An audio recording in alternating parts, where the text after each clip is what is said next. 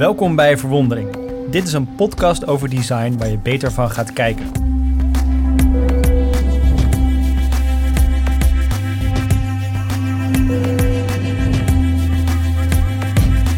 Mijn naam is Ernst-Jan Fout en mijn co-host is Harold Dunning. Harold is de oprichter van design studio Momkai. In elke aflevering vertellen Harold en ik elkaar over een ervaring die ons inspireerde. Samen verkennen we wat een ontwerp goed maakt. Want, geloven wij, door samen beter te kijken ga je meer zien. Elke aflevering hebben we een thema. Waar gaan we deze keer over hebben, Harold? Nou, eigenlijk de grote vraag of je je uh, moet specialiseren of dat je uh, een brede interesse beter kan koesteren. Een generalist zijn. Ja. Wist jij vroeger al wat je wilde worden? Uh, ik heb heel lang gedacht dat ik chef-kok wilde worden. Wow. Maar toen was ik al onder de tien. Oké. Okay. want het sluit helemaal niet aan op mijn huidige profiel, laat ik het zo maar zeggen. Ja. Um, en op een gegeven moment werd het me vrij snel duidelijk dat ik wel journalist wilde worden. Maar ja, dat ben ik nu niet. Ik zit wel in de journalistiek. Ah, ja. Maar ik denk, omdat ik op een gegeven moment websites ging bouwen en zo, dat die combinatie uiteindelijk tot de huidige, is, uh, de huidige baan is gekomen. Maar je publiceert wel, je schrijft ook een boek en je doet een podcast. Maar in ieder geval een hele brede interesse. Ja. ja. En jij? Ben jij een specialist? ik denk wel dat mensen denken dat jij een specialist bent. Ja, dat, precies. Daar zat ik ook heel erg over na te denken. Dat als je eenmaal gaat ontwerpen um, en... Uh, bij Monkai doen we natuurlijk ook veel digitaal ontwerp of identity ontwerp. Dan denken mensen al snel dat je daar helemaal de specialist in bent. Wat ook volgens mij niet uh, per se on onwaar is. Maar um, ik denk dat je je meeste inspiratie haalt uit, uit juist allerlei andere dingen dan design. Ik merkte eigenlijk heel erg dat ik ook heel vaak helemaal niet letterlijk over ontwerpen las of boeken daarover las of zo, maar eigenlijk gewoon heel veel kijk en van alles interessant vind. Ja, dat maakt deze podcast ook wel duidelijk. Toen jij zei dat we een podcast over design zouden opnemen, dacht ik, nou, dan gaan we het over Philippe Stark of over, I don't know, hebben, maar niet over ruimtevaart bijvoorbeeld. Nee, nee, precies. Of over landkaarten. Ja. Dus dat laat dit ook wel zien. Maar we leven wel in een, in een, uh, in een maatschappij of een westerse wereld waar specialisten worden voor afgegoten. Dus we, we houden van de, van de, de, de mensen die... Uh, je hebt zo'n uh, populaire mythe, de 10.000 uur regel. Dat je dus 10.000 uur ergens aan werkt en dan, dan word je Tiger Woods of Ja. Bill Gates of de Beatles. De Beatles hebben heel lang in een stripclub in Hamburg opgetreden, uh, achter elkaar door. En daardoor zijn ze zo goed geworden.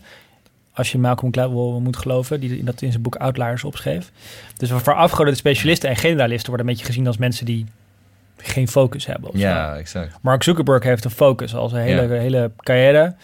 En iemand die wat meer zweeft, wordt een beetje gezien als iemand die niet helemaal duidelijk heeft wat hij wil. Ja, ja het is vooral bij, uh, bij, bij sport is het vaak evident dat je dan heel vroeg kan starten. Ja. Uh, dat heb natuurlijk bij Tiger Woods, dat is op zijn tweede dat al... Uh, was hij op tv, toch? Ja, was hij al op tv om te putten met zijn vader. En ontwerpen, ja, ik kan me ook niet zo goed voorstellen. Ik kon ook niet echt iets vinden waar iemand soort gedrild werd om ontwerper te worden door zijn ouders. Je hebt natuurlijk wel vaak dat, ach, je hebt een, een, beroemde vader of zo en dan ga je ook dat beroep volgen. Um, maar ik denk juist, kijk, ik doe zelf digitaal ontwerp.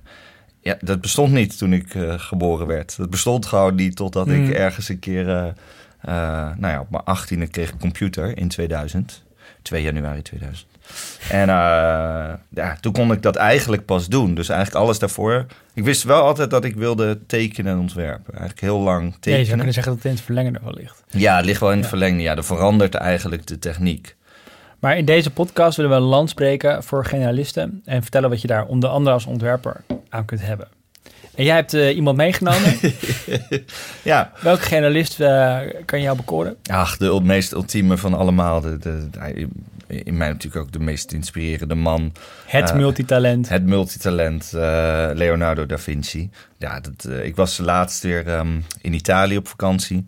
En uh, ik was ook in Milaan. Hij heeft heel lang in uh, Milaan gewoond en gewerkt. En dan hadden ze ook een expositie. Later kwam ik erachter omdat het... Uh, nou, hij is in 1519 overleden, dus dat is precies 500 jaar geleden.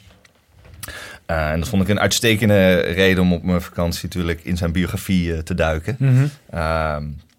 dat is sowieso echt een aanrader van Walter Isaacson. Die... De man die ook Steve Jobs de biografie heeft geschreven. Ja, en Einstein en zo, allerlei grote met, met die verstande dat Steve Jobs hem vroeg dat te schrijven. Mm -hmm. En dat Walter Isaacson toen zoiets had van...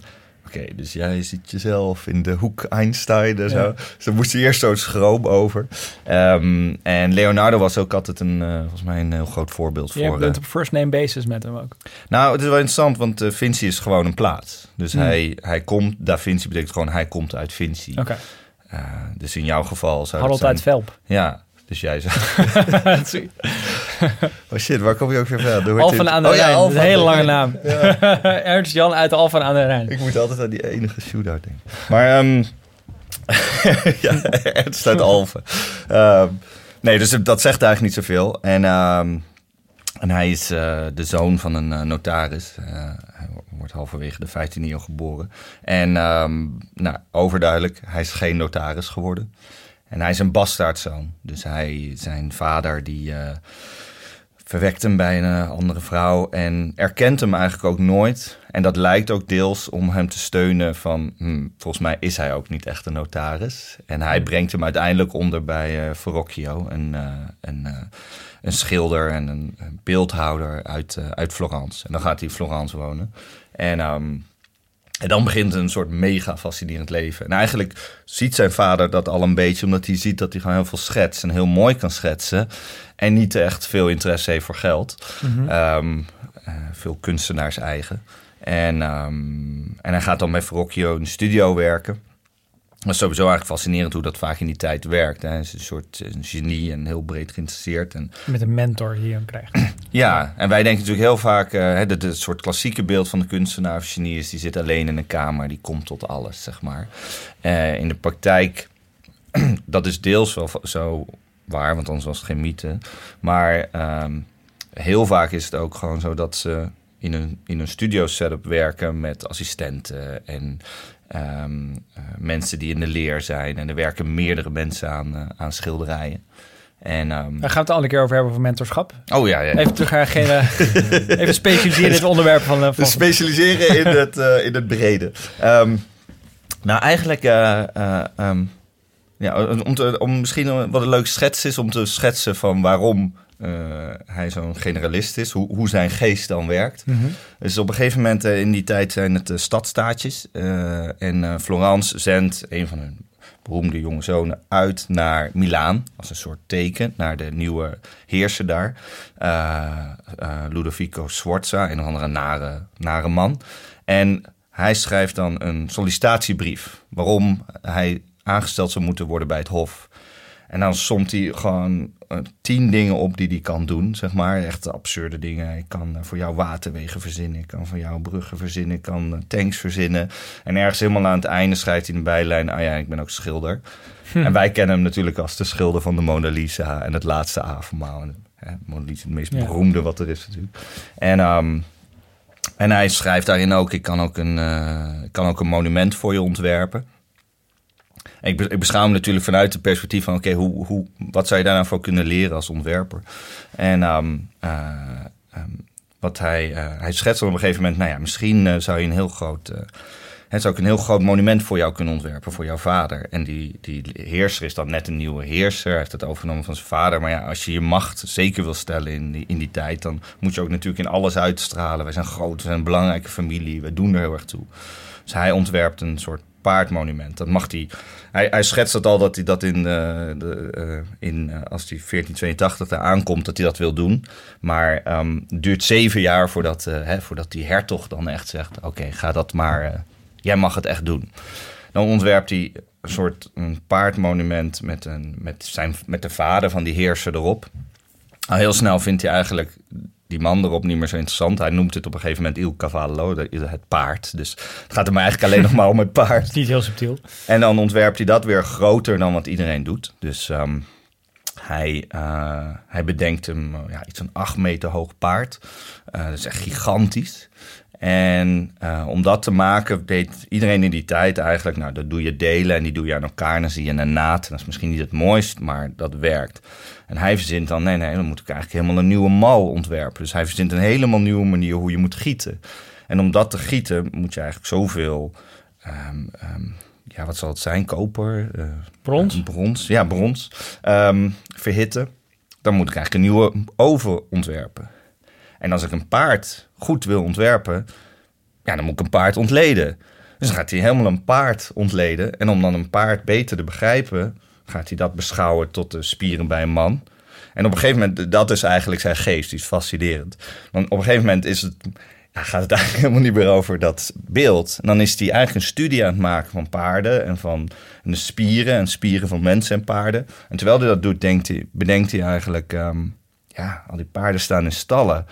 Dat kan je heel anders ontwerpen. Dit kan je veel schoner maken. En dan ontwerpt hij zeg maar, hoe je waterwegen door een stal kan laten gaan, waardoor de stal schoner wordt. Je zijn maar de projectmanager zijn van het project voor het beeld. Word je helemaal gek van die man. ja, ja, ja, hij is dus ook. Nou, dat is, dat, hij is notoir ongrijpbaar. Dus hij, is, uh, uh, hij heeft eigenlijk heel weinig afgemaakt in zijn leven. De Hmm. meeste, me- hij vindt eigenlijk de, de, de, het, het, eh, tot dat idee komen, tot het inzicht komen. Hij is eigenlijk de belichaming van, van nieuwsgierigheid en leren om, om het plezier van het leren. Ehm, want er is bijna niks af. Zijn tekeningen is misschien. Ah, er zijn maar alleen een paar tekeningen gepubliceerd. En dat zijn allemaal soort geometrische vormen die hij voor een, wiskun voor een eh, wiskundige deed. Een goede vriend van hem. Dat is het enige wat gepubliceerd is in zijn tijd. Ehm, en, eh, dat, en zeg maar, dat is ook het grote probleem elke keer. Al die, die, de, die, die, degene die hem die opdrachten geven, dat zijn natuurlijk grote heersers en zo altijd. Die verzinnen allerlei contracten dat hij het ook maar gaat afmaken. Ja, want ja, hij, hij is zo breed geïnteresseerd. Ja, want hij, anders op een gegeven moment heeft zijn interesse niet meer. Maar dat, want dat, dat, dat, je zo, dat is natuurlijk een nadeel van zo breed geïnteresseerd zijn, eh, dat je niet gefocust bent. En bij hem is het dan extreem dat hij dus niks afmaakte. Maar uiteindelijk, en daarom is denk ik ook het niet zo populair, maar uiteindelijk is het wel, uiteindelijk levert het wel betere resultaten op. Er is bijvoorbeeld een onderzoek geweest, dit heb ik, niet, dit heb ik uit het boek Messi, de titel zegt al Oh ja. ja. van eh, Tim Harvard, een Britse auteur. En ehm, die eh, pleit in dat boek voor dat we eh, helemaal ge- geobsedeerd zijn tegenwoordig door orde, netheid, specialisatie, focus. Terwijl hij zegt, we, moet, je moet, dat, we moeten ook weer veel meer de chaos omarmen en bijvoorbeeld ook een bredere, bredere interesse. ja. Hij noemt Da Vinci niet als voorbeeld, maar hij noemt wel andere, andere bekende wetenschapper, Darwin. Mhm. Ehm, en die noemt hij naar aanleiding van een onderzoek dat is gedaan naar succesvolle wetenschappers. Dus eh, eh, er is een onderzoek gedaan heel, heel breed naar eh, zowel naar beroemde wetenschappers als naar de huidige topwetenschappers. En ehm, wat ze daar eigenlijk in vonden was dat wat al die topwetenschappers eh, gemeen hebben, is dat ze allemaal een hele brede interessegebied hebben. Mhm. Dus eh, de, van de beste wetenschappers die ze konden vinden, dan keken ze naar, eh, ze definieerden dat succes dan in, in, in de citaten en zo, hadden een laatste 100, pa- in een laatste 100 papers gemiddeld 43 verschillende studiegebieden. Wow. En bijvoorbeeld Darwin ook, die was, zat in de geologie, zoologie, psychologie, plantkunde.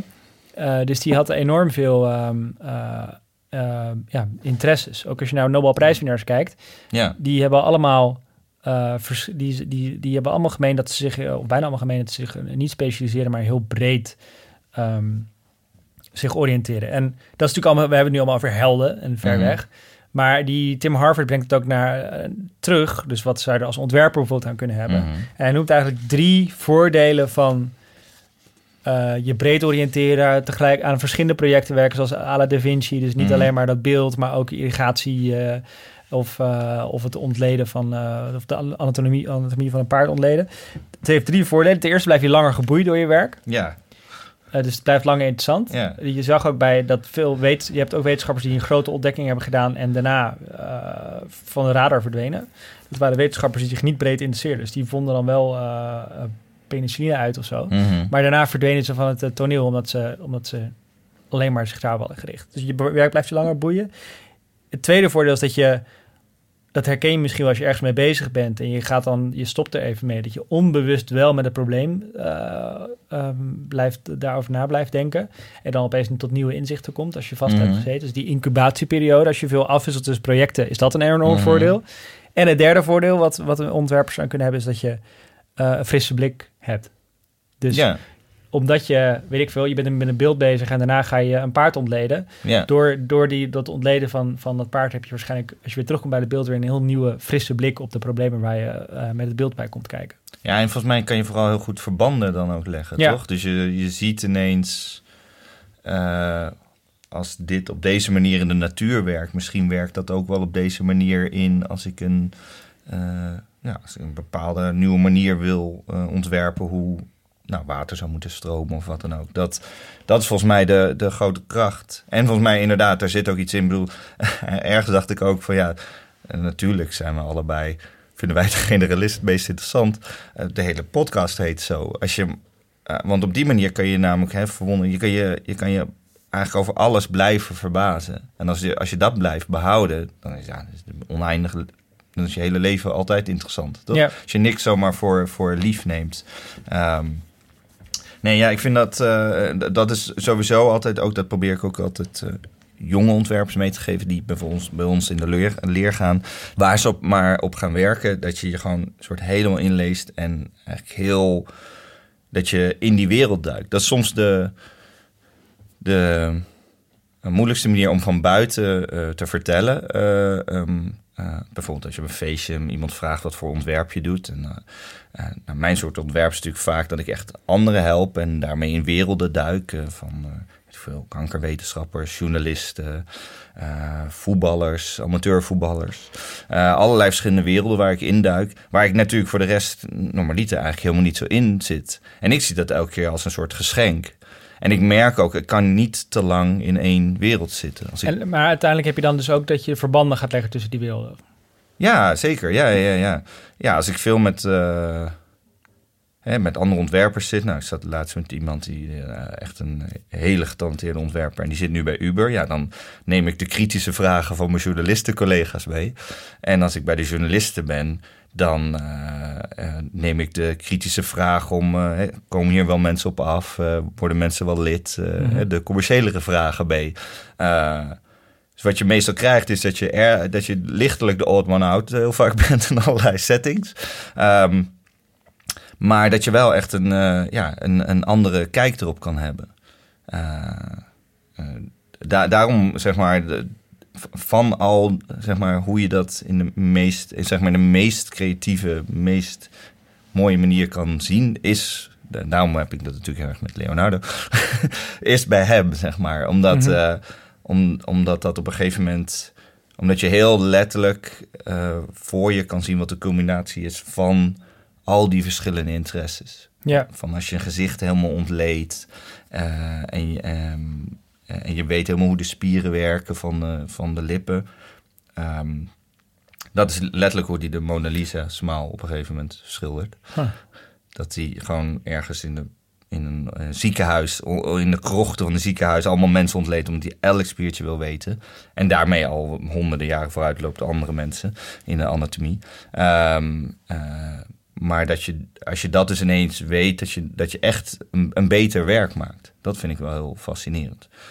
Terwijl op het eerste gezicht lijkt het van... eh, deze man verliest zich helemaal in allerlei... eh, ja, dingen die niet per se tot een betere schilderij zouden le- leiden. Want nu met dat, met dat ontleden van die lichamen...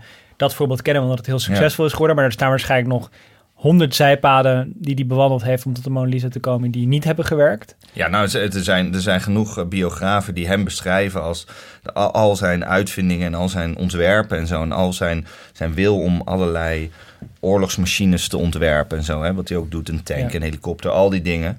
Ehm, zien ze allemaal als afleiding. Wat had hij kunnen maken als hij, als hij meer tijd had besteed aan het schilderen? Want dan moet je dus wel eigenlijk... Je kan nu niet zeggen van... Oké, ik word generalist en dan heel... Want daar word ik efficiënter of Ja. beter van. Je moet eigenlijk afscheid nemen van het idee... dat alles wat je doet in, op het eerste gezicht productief lijkt. Dat is bijna inherent aan generalist zijn... Is, is accepteren dat er ook paden zijn die je gaat bewandelen... die tot niks leiden. Ja, precies. Het is, het is, het is eh, afstappen van, die, van dat schijnidee van eh hyperefficiëntie. Dat eh, inderdaad, dat eigenlijk moet je omarmen dat je sommige dingen, hij is er uit voorbeeld van sommige dingen puur doet uit nieuwsgierigheid, uit Mhm. kennis. En misschien zijpelt er wel iets terug of zo. Ehm, Ik heb altijd men- moeite met mensen... Dit is een beetje een zijpad, maar dat mag bij deze podcast nu even, dit onderwerp. Mensen zeggen dat ze geen fictie lezen... omdat ze daar ni- niks van leren. Dat Ja. hele idee van Ja. fictie is juist dat je, dat je...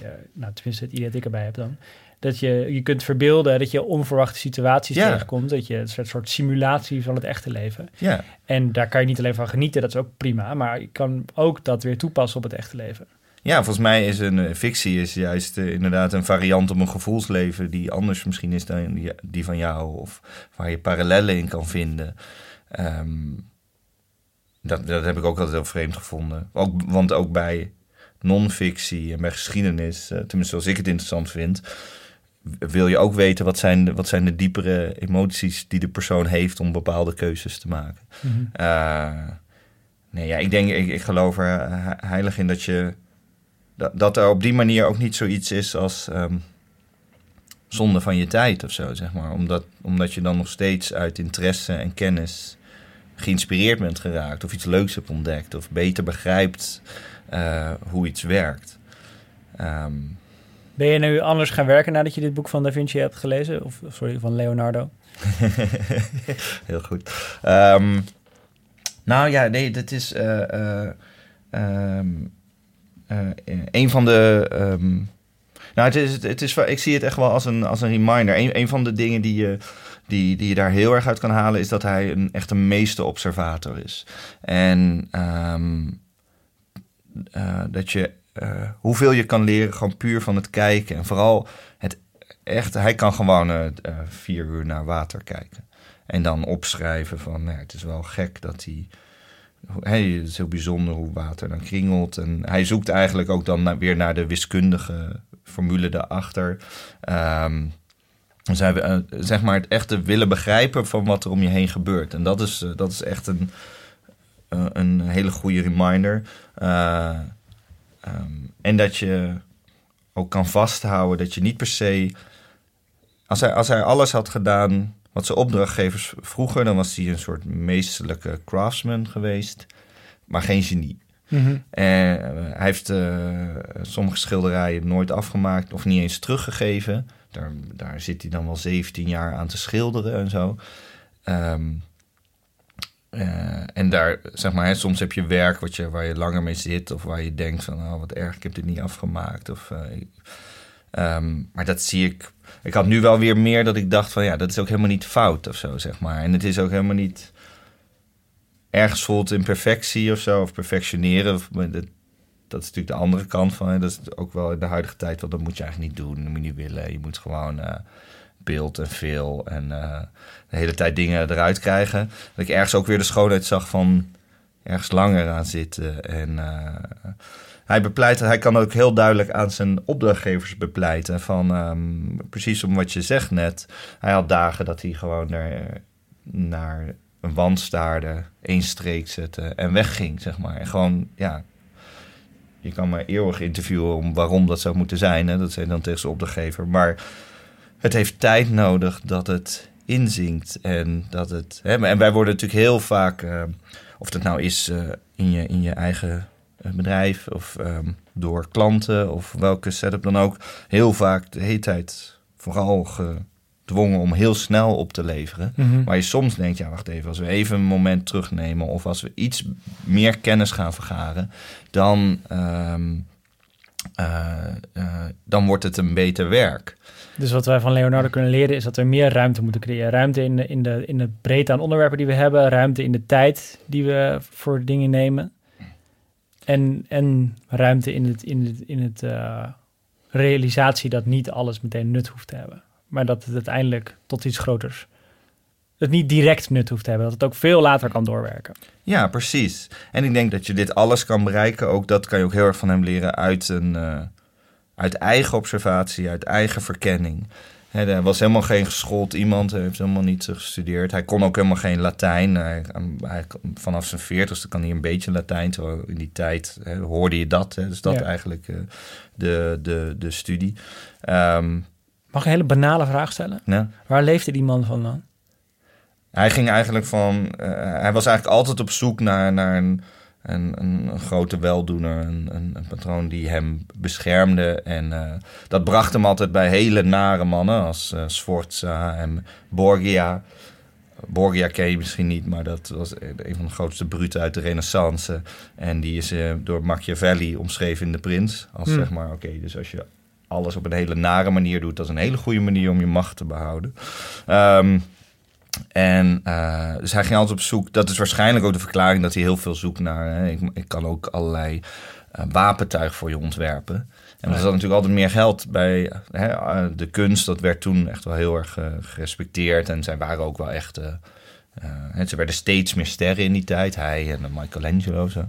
Maar um, ja, de echte uh, of tenminste, hij zag zichzelf, hij zag zichzelf helemaal niet als schilder. Hij wilde heel graag gewoon uh, ontwerper, een uh, wetenschapper, een engineer zijn. En zijn, dus hij hoopte heel erg dat dat soort uitvindingen zouden helpen in. Als ik dit voor jou ontwerp, dan. Maar bijna niks is daarvan gemaakt. Bijna niks is, is daar echt. Een beetje discutabel voor die model dus om, om dit zo te kunnen aanpakken. Het is aan onze opdracht om een soort balans te vinden tussen ja. hoe je aan de ene kant een nou, in het geval van een ontwerper een studio kan, ja. kan laten draaien, maar tegelijkertijd wel de ruimte kan nemen om je breed te interesseren. Ja, eigenlijk als je naar, naar Leonardo kijkt, dan zou je hem eigenlijk heel erg een, een partner, een zakelijk partner hebben gegund. Of iemand die hem had geholpen om die zaken die hij allemaal opschreef. Hè, hij heeft mm duizenden, duizenden pagina's van notitieboekjes geschreven. Maar die, als, hij, als hij eenmaal iets begreep, was hij klaar mee. Hij heeft niks gepubliceerd sommige dingen, hij, hij hakt ergens een, een, een, hoofd door, beschrijft alle tanden. Niks gepubliceerd, niemand let daar nu eigenlijk nog op. Maar als hij dat had gepubliceerd, was hij honderden jaren voor zijn tijd om alleen maar al zoiets te hmm. benoemen. Um, dus het had hem heel erg geholpen. En ik denk dat de huidige tijd daar veel beter voor uh, geschikt is. Dat, dat zoiets zichtbaar wordt. En, uh, het even aan zijn kennisdeling had gewerkt. Ja. Hij had er gewoon een podcast moeten opnemen, die man. Ja, ja helemaal aan het eind van zijn leven. Um, dan heb je de jonge, nieuwe jonge koning in Frankrijk. En die neemt hem onder zijn hoede. En dat is eigenlijk de beste uh, beschermheer die die kan vinden. En die, die is helemaal verliefd op zijn geest en zo. En, uh, en die, die brengt hem naar Frankrijk. En daar sterft hij uiteindelijk in een mooi huis. Omringd met uh, drie schilderijen die hij nooit heeft afgemaakt. Waaronder de Mona Lisa. Is de Mona Lisa niet af? Hij heeft hem hij heeft er 17 jaar aan gewerkt. Waarschijnlijk als hij nog 10 jaar had geleefd, had hij nog aangewerkt. Hm. En wat hij daarmee doet, is, uh, dat heet sfumato. Dus uh, hij is dan ook vaak experimenteel met uh, verfstoffen die hij uitvindt. En um, op dat moment krijg je eigenlijk een soort transparante olieverf. En dan kan je hele dunne laagjes schilderen. En hij is zo'n meester in observatie dat hij in zijn tijd schilderde iedereen gewoon over lijnen en die ging je dan vullen met een kleur en zo. En uh, hij zei eigenlijk, er is geen vaste lijn in de natuur. Er zit nergens een lijn omheen. Alles, alles heeft een... Uh, er zit altijd een soort zachte kant waar het overgaat naar de andere kleur. En dat kan hij een soort in, in extreems. Dat is waarom zijn schilderijen zo bijzonder zijn. Hij heeft er, maar, er zijn maar dertien schilderijen van hem af of zo. Mhm. Ehm, die lijken soort leven, omdat hij dus geen, hij heeft geen vaste scherpe lijn daarin. Dat, eh, dat, maakt zijn werk super bijzonder. Dat is eigenlijk dat hele sfumato. En dat wordt dus ook nog eens beter als je dat dus langer... Hè, dus er zijn laagjes in zo'n schilderij, wel 30 laagjes... over 17 jaar erop gesmeerd... waardoor net alles net zachter is en je denkt... Uh, wat hij eigenlijk heel goed doet, is dat hij beweging vastlegt. De podcast hebben helaas wel harde lijnen. Ah. Alles wat we net besproken hebben kun je ook zien. Ja, zeker. Op momkai.com slash podcast. Jij verliest je waarschijnlijk de komende dagen in de selectie van beelden voor de gallery. Zoals deze, mijn, mijn lievelings. Die ga ik dan sowieso instoppen. De, wat zien we hier? De, de vrouw met de uh, hermelijn. Een van de minnaressen, dat is natuurlijk wat je dan al schildert. Um, in die tijd. En dan zie je eigenlijk dat die het is een prachtig schilderij van een jonge vrouw met een, eh, met een kleine hermelijn die die, waar al heel erg beweging zit. En wat hij heel goed kan doen is dat hij een soort emotie kan brengen in het gezicht. En dan net, je ziet haar net kijken naar, hé, hey, er komt iemand binnen. En wat denkt mhm. ze? En je ziet net die hint van de mond, die gaat ze glimlachen of niet. Dat maakt zijn werk echt, uh, echt prachtig. Um, maar ik ga ook allerlei andere tekeningen erin stoppen van al zijn uh, ontwerpen. Uh, hoe die een helikopter ontwerpt. En die wat in 1940 is uh, uitgevonden, of een parachute die in 1783 pas is uitgevonden. Van machinegeweer die er gelukkig pas was ergens in de 19e eeuw. Voor tank die er pas is sinds de Eerste Wereldoorlog. Um, hij heeft zelfs een zelfrijdende auto gemaakt die ze, die ze nu pas in 2006 hebben geprobeerd en echt merkt dat die werkte. En heel veel van die ontwerpen, dat werd vaak gedacht ook of ze zijn voor zo'n heerser of hij vindt het zelf interessant. Maar wat hij ook heel leuk vond om te ontwerpen, waren allerlei theaterstukken. En dat zagen mensen ook heel vaak als, uh, de biografen zagen dat vaak als een nutteloos iets. Maar hij vond het heel leuk, want dat is natuurlijk gewoon experience design. Dus hij is gewoon, hè, ja, superleuk. Hij heeft gewoon een heel theaterstuk ontworpen. Hij was zelf ook een hele, hele uh, dandy, hè? gewoon een hele leuke, um, hele erudite man. Knappe man ook, die... Uh, die um, ja, heel erg van genoot als hij zo'n zo'n hele ervaring voor iemand kon ontwerpen. Dus heel veel van de dingetjes, zoals die vogel en zo, die je misschien wel eens hebt gezien, ja. dat, um, dat lijken eigenlijk veel meer uh, ja, props in het theaterstuk. Oké, okay. we gaan het zien op momkai.com slash podcast. Als je nou reacties of tips of ideeën voor een nieuw thema hebt, e-mail ons dan via podcast.momkai.com. Komt gewoon in onze, in onze allebei mailboxen terecht. En je kunt ook een review achterlaten via iTunes, via de iOS-app, uh, podcast iOS-app. Dat vinden we heel leuk om te lezen en het helpt andere designliefhebbers deze zeer brede podcast ja. te ontdekken. Yes, heel goed.